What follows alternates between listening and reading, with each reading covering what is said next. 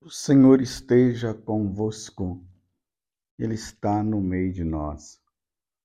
Proclamação do Evangelho de Jesus Cristo, segundo Lucas. Glória a vós, Senhor. Naquele tempo, os apóstolos disseram ao Senhor: Aumenta a nossa fé. O Senhor respondeu se vós tivesses fé, mesmo pequena como um grão de mostarda, poderias dizer a esta amoreira: Arranca-te daqui e planta-te no mar, e ela vos obedeceria. Se algum de vós tem, tem um empregado que trabalha a terra ou cuida dos animais, por acaso vai dizer-lhes quando ele volta do campo: Vem depressa para a mesa? Pelo contrário, não vai dizer o empregado: Prepara-me o jantar, singe-te e serve-me, enquanto eu como e bebo. Depois disso, tu poderás comer e beber? Será que vai agradecer ao empregado porque fez o que lhe havia mandado?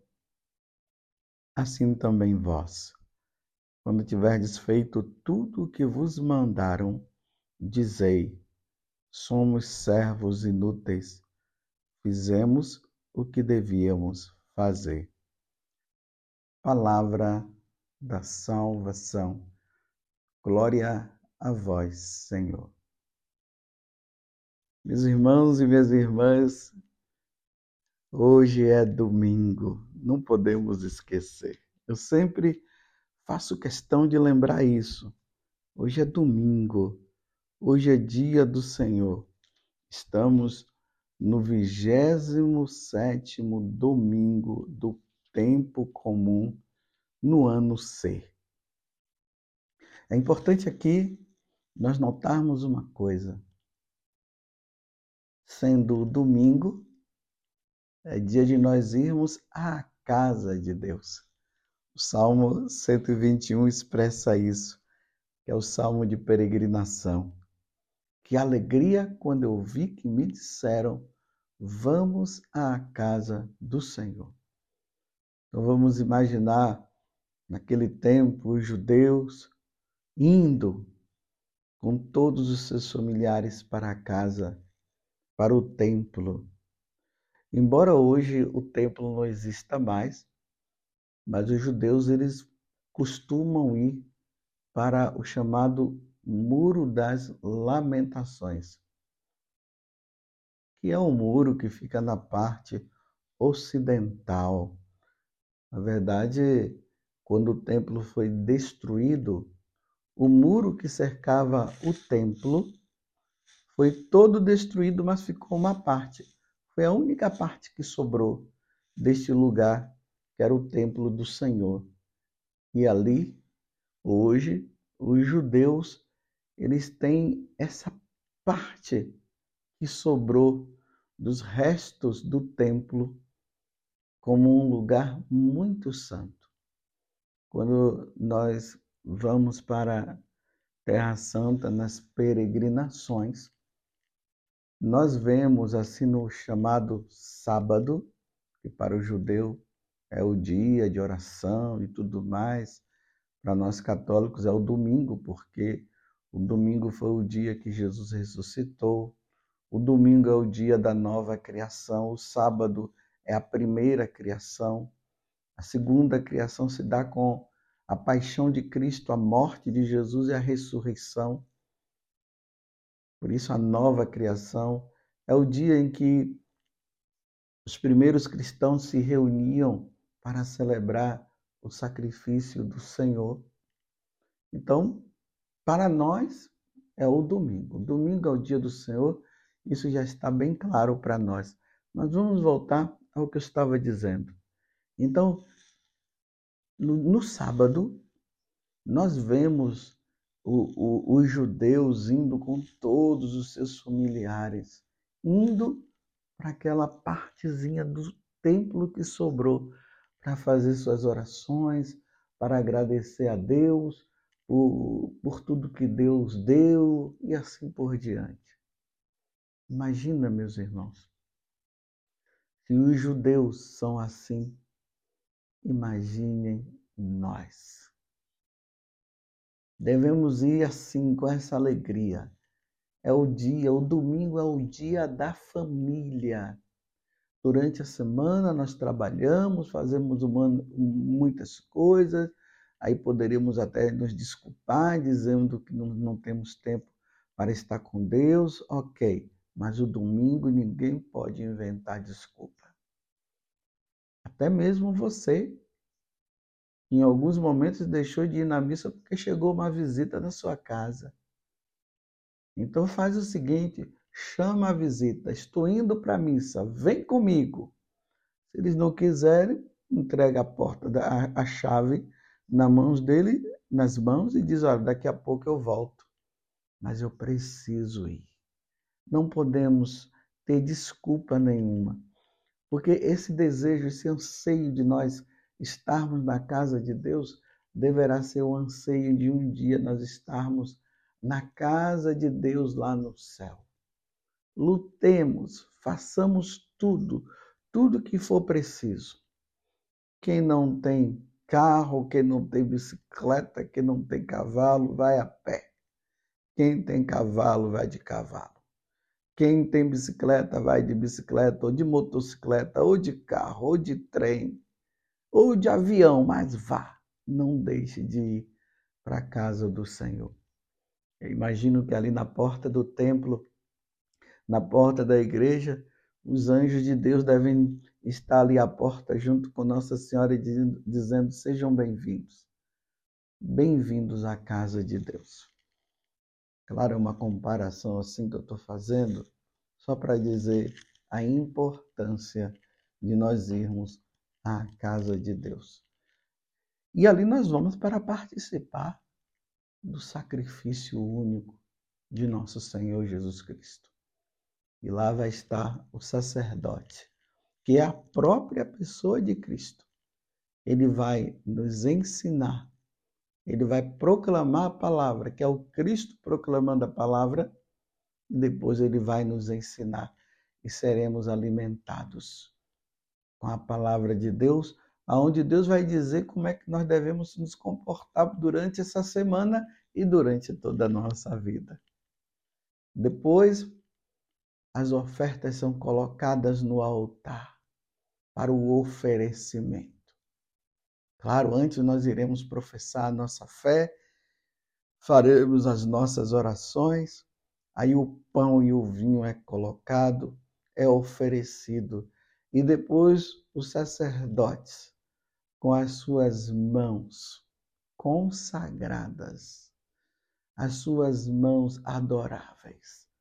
Imporão as mãos sobre as ofertas e as ofertas vão se transubstanciar no o pão no corpo de Jesus, o vinho no sangue de Jesus.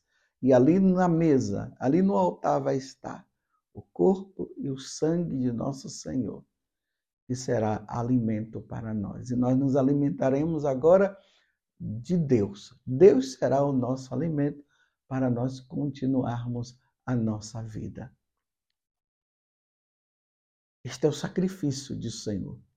Mas o mais importante, meus irmãos, é guardarmos o nosso coração que a missa é o sacrifício único de nosso Senhor Jesus Cristo é Jesus se oferecendo de forma incruenta. Ou seja, não tem aquele derramamento de sangue como aconteceu na sexta-feira da paixão.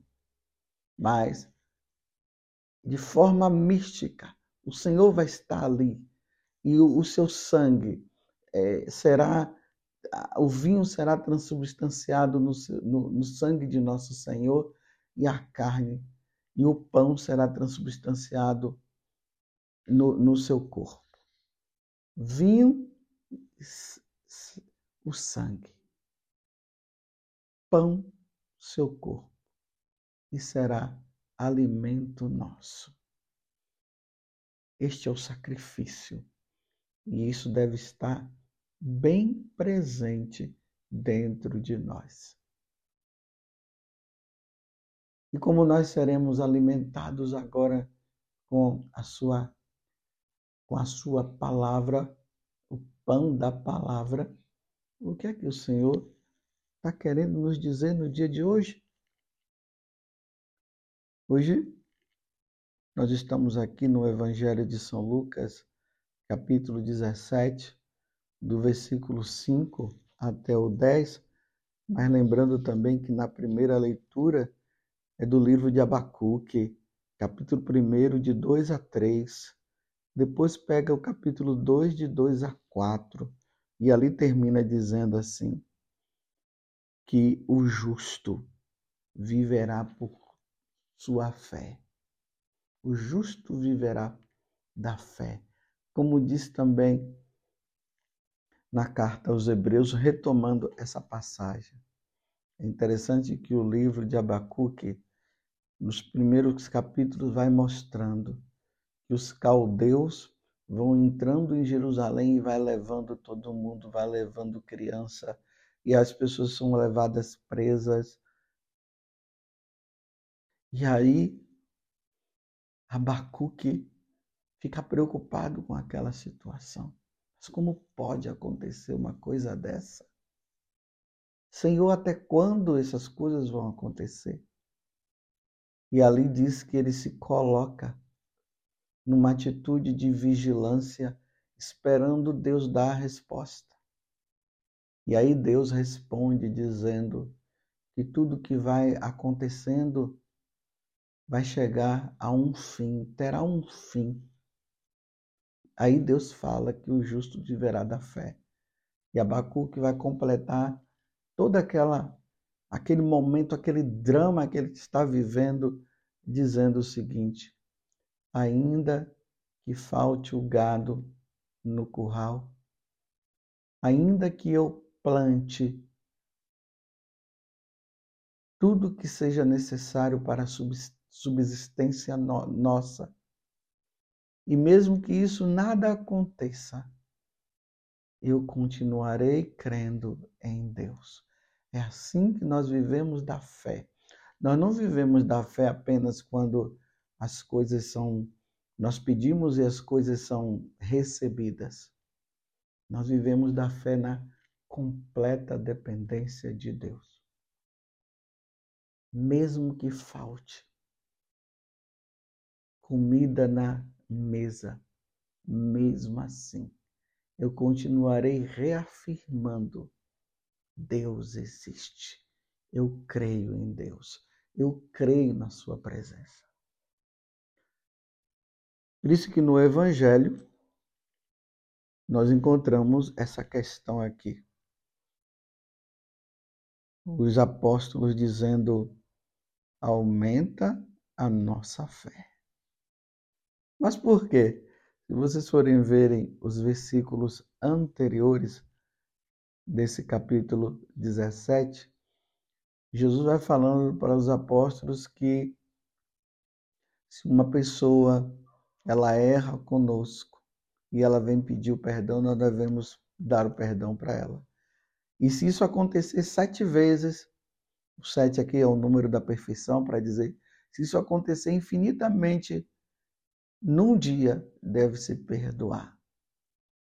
Aí, os apóstolos aqui dizem: Senhor, então aumenta a nossa fé. Porque, realmente, para se perdoar uma pessoa tantas vezes, a pessoa errou, te perdoa, errou, te perdoa, errou, te perdoa, errou, eu te perdoo e assim por diante. Tem um momento que a pessoa não vou mais te perdoar, não. Aí Jesus está dizendo, não, deve continuar perdoando. Aí, são, aí os apóstolos, aqui no caso, é a narração de Lucas, vai dizer, então, o Senhor aumenta a nossa fé. Aí Jesus completa dizendo, olha,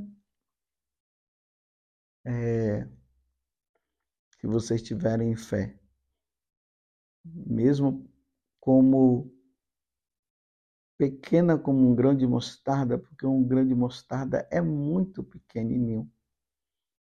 Com essa fé, nós poderíamos dizer a esta moreira: arranca-te daqui e planta-te no mar. Se tivéssemos uma fé pequena. Aí eu digo, geralmente quando as pessoas vêm e dizem assim, Padre José Augusto, eu, a minha fé é muito pequena, eu digo, ah, então tá certo. Então você está seguindo o Evangelho, porque Jesus disse que se a nossa fé for pequena, nós poderemos até mover uma moreira e uma montanha de um lado para o outro. Mas a nossa fé, ela precisa ser alimentada. Quando é que uma pessoa perde a fé? Ela perde a fé quando ela não alimenta.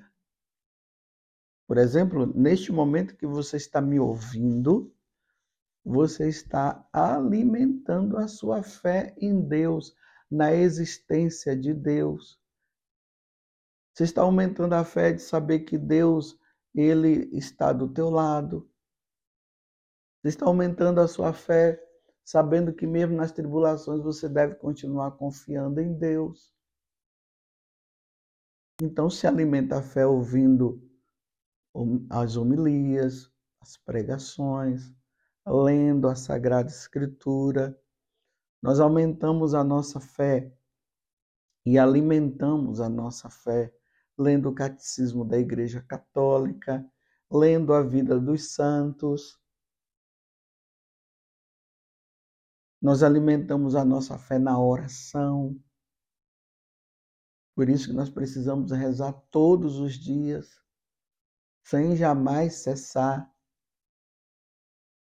nós aumentamos a nossa fé vivendo os sacramentos, vivendo os mandamentos, nos confessando com frequência, reconhecendo os nossos pecados e sabendo que nós dependemos inteiramente de Deus. Agora, aqui eu fui citando algumas coisas. Agora, se uma pessoa ela não reza, não vai na missa, não comunga, não ouve as coisas referentes a Deus, como? Como ela vai manter a sua fé intacta? Como é que ela vai manter a sua fé, a sua fé pura? Não vai conseguir. E aí, qualquer turbilhão que vier, a pessoa vai ficar totalmente perdida. E aí que vem. Deus não existe e essas questões que vão surgindo, a pessoa acaba abandonando a fé. Então, quando os apóstolos, aqui é Pedro, na verdade, que nos outros evangelhos fala, é Pedro também, que diz: Senhor, aumenta a nossa fé. Então, a fé é aumentada desta forma. E aí, Jesus conta essa parábola né, daquele homem que é um, um servo que trabalha ali numa casa. Aí, quando o dono chega, ele se levanta e vai lá, vai servir ao dono da casa. E depois acabou, serviu o dono, acabou.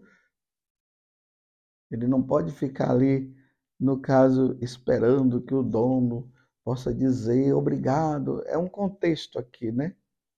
Será que vai agradecer ao empregado porque fez o que lhe havia mandado? Não, é porque é a obrigação dele. A obrigação do servo, do escravo é essa, é fazer. E ponto final. E aí, assim também vós, quando tiverdes feito tudo o que vos mandaram, dizeis: somos servos inúteis, fizemos o que devíamos fazer que tem um grande ensinamento, meus irmãos. Jesus está nos ensinando a vivermos dependente. Dependente. Que a nossa dependência seja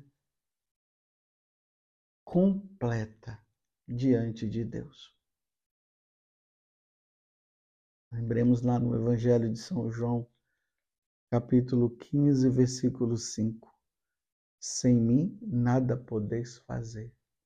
É assim nós diante de Deus, meus irmãos. nós somos inteiramente dependentes deles. O que é que nós temos que não venha de Deus? Só os nossos pecados mesmo, né? Mas o resto, tudo, tudo. Olha aí na sua casa, tudo que você tem. Por mais que você poderia cair no orgulho e dizer, isso tudo que eu tenho foi, foi por causa do suor do meu trabalho. Sim, você trabalhou, mas saiba que Deus concedeu a você uma boa saúde para você poder fazer todas essas coisas. Diante de Deus, nós não podemos achar que nós somos o tal. Aquela figura que eu sempre trago para vocês de Santo Afonso Maria de Ligório. Deus é um elefante. Nós somos aquela formiguinha que não dá nem para ver. Deus é grande. Nós somos pequenos. Nós não somos nada. Tudo que nós temos depende de Deus. Me lembro de uma história que fala que uma mãe ela chamou o filho mais velho e disse assim: Filho, eu vou ter que ir no médico porque eu vou fazer um procedimento. Eu vou ter que ficar lá dois dias. Como você é o mais velho da casa, então você vai cuidar dos seus irmãozinhos. Então, de manhã cedo, você acorda, chama eles, vai vesti-los para que eles possam ir para a escola. A questão alimentar não precisa se preocupar, porque a vovó já vai deixar tudo pronto, é só você chegar lá e dar para os meninos, depois você lava os pratos. Não se esqueça de varrer a casa e fazer as coisas próprias. Mas daqui a dois dias eu voltarei. Você faz isso para mim? Aí o filho falou: Sim, mamãe, claro que eu faço. Enfim, a mãe foi para o hospital, fez o procedimento, voltou e a mãe ficou na maior felicidade porque o filho foi caprichoso, ele fez tudo que era preciso fazer, tudo que a mãe havia pedido. E ela foi lá, né? Falou para o filho, não precisava nem agradecer, mas agradeceu. Aí o filho chegou, sentou na mesa, pegou um papel e começou a dizer para a mãe: pelas vezes que eu levantei cedo para cuidar dos meus irmãos, dez reais. Pelas vezes, pelos por esses dias que eu tive que arrumar eles e tudo, quinze reais. E aí foi ditando, citando. Aí a mãe disse para ele: Em nenhum momento, meu filho, eu cobrei de você de ter dado a vida para você, de ter dado as coisas para você, e agora você faz isso comigo? A verdade é que você deve ter ficado chocado, né? Na verdade, aquele filho havia esquecido. Ele estava ali e ele existia porque a mãe tinha dado a vida a ele. Agora vamos entrar num plano sobrenatural. Assim somos nós diante de Deus. Não podemos nos ufanar, não podemos chegar àquela atitude do pavão, né, que pega aquelas penas dele, abre assim, mostrar que ele é o, o bonitão. Não podemos. Somos dependentes de Deus. Você entendeu? Quem somos nós para cobrarmos de Deus as coisas? Existem situações na nossa vida, meus irmãos, que não têm explicação. Por exemplo, como explicar uma mulher casada ali na igreja, tudo certinho, vai no médico, porque ela está com problema de gravidez, não consegue engravidar, faz todos os exames, o marido também faz, tá tudo ok, não existe problema nenhum, mas nada desse filho vir. Aí chegou um rapaz lá, um rapaz uma moça, são namorados. Aí pecam contra o mandamento da lei de Deus. O nono, não pecar contra a castidade. Vai lá, os dois se unem, de repente a menina fica grávida. E ainda aborta. Dá para entender uma coisa dessa? Não dá. Se nós não tivermos fé, meus irmãos, nós, nós vamos pirar.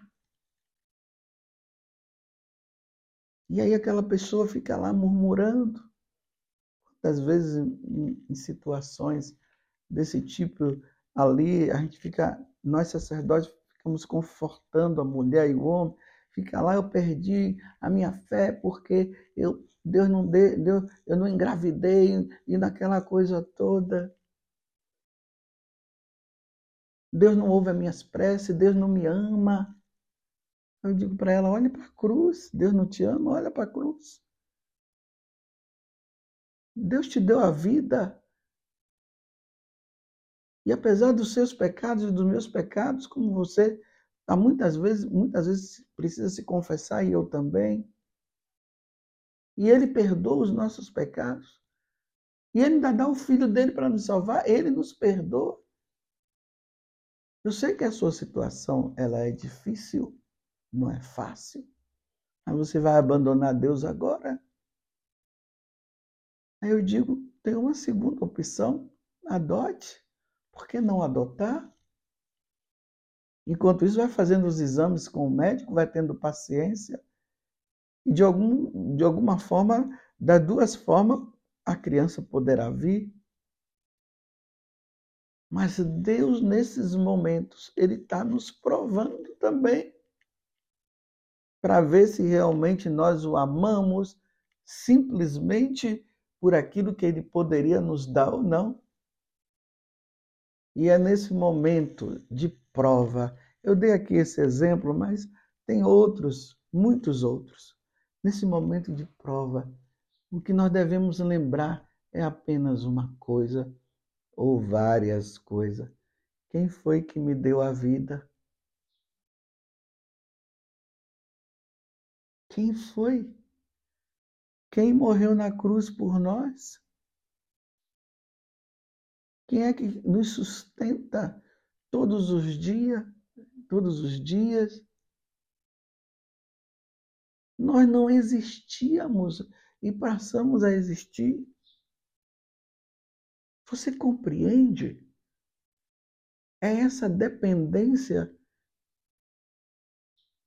que deve nos levar a esse aumento da nossa fé, de sermos inteiramente dependentes de Deus e não ficarmos aí como os príncipezinhos e as princesazinhas achando que são os bons, que são os melhores.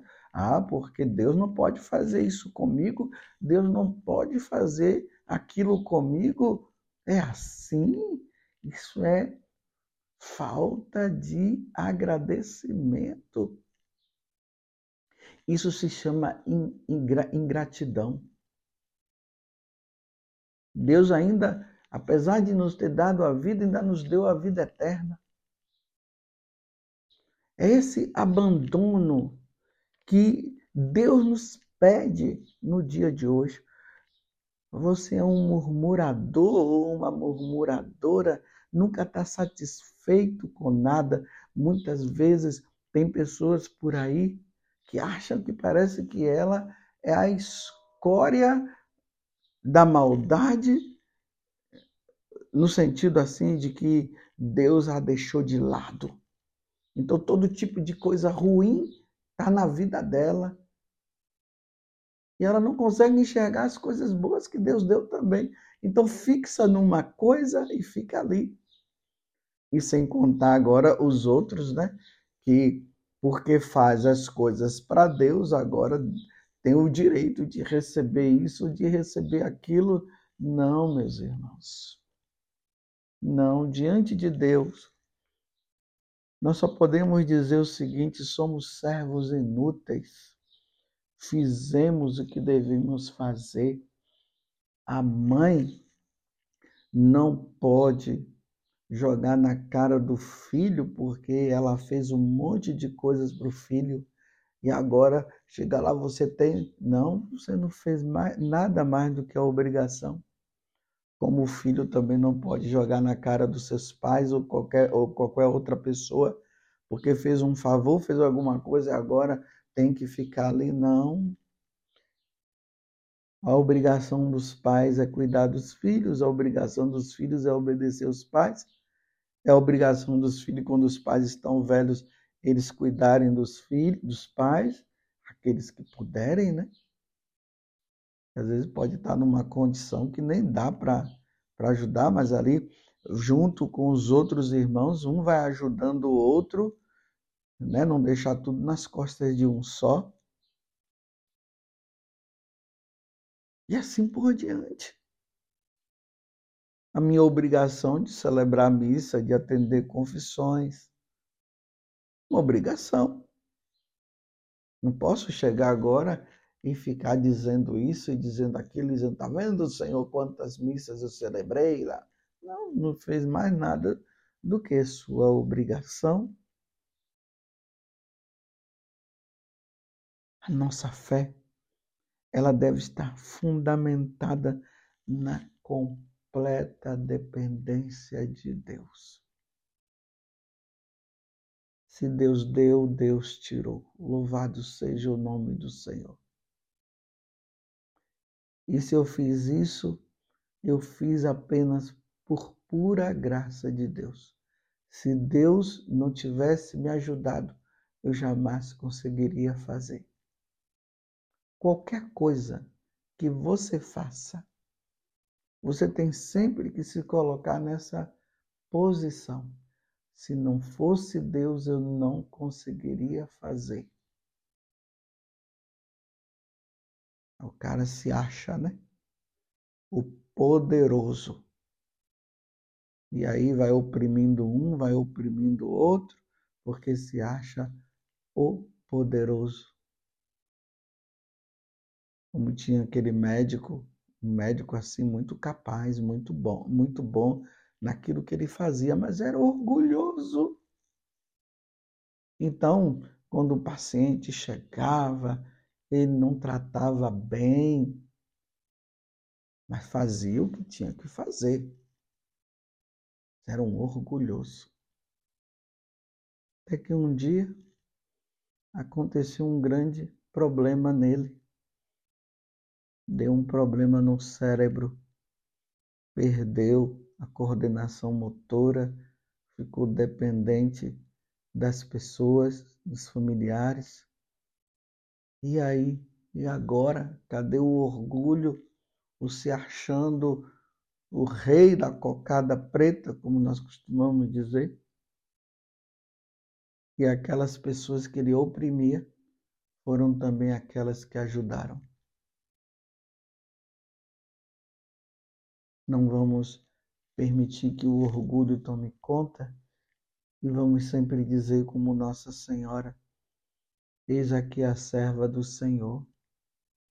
Como é que Deus pode olhar para mim, uma indigna que sou? Às vezes aqui a escrava do Senhor, essa dependência. Não façamos as coisas querendo em troca outra. Façamos tudo porque precisa ser feito. Isso é até justiça. O que precisa ser feito, faça sem ficar esperando nada em troca. E diante de Deus, mais ainda, nós não, não temos mérito nenhum. É tudo graça. É tudo amor de Deus. Deus nos deu a vida, Deus nos deu a vida eterna. Deus nos salvou dando o seu filho na cruz. Nós merecíamos alguma coisa? Não merecíamos nada. Somos inteiramente dependentes de Deus. Sem mim, nada podeis fazer. Nesta semana, meus irmãos, nós possamos meditar isso e guardar no coração. E tudo que nós fizermos, que nós olhemos e digamos: o que eu fiz era porque precisava ser feito. Eu não fiz nada mais do que a minha obrigação. E pensemos que tudo que nós fazemos, nós dependemos inteiramente dele. Porque sem mim, disse Jesus, nada podeis fazer. Louvado seja nosso Senhor Jesus Cristo, para sempre seja louvado, e a nossa mãe, Maria Santíssima.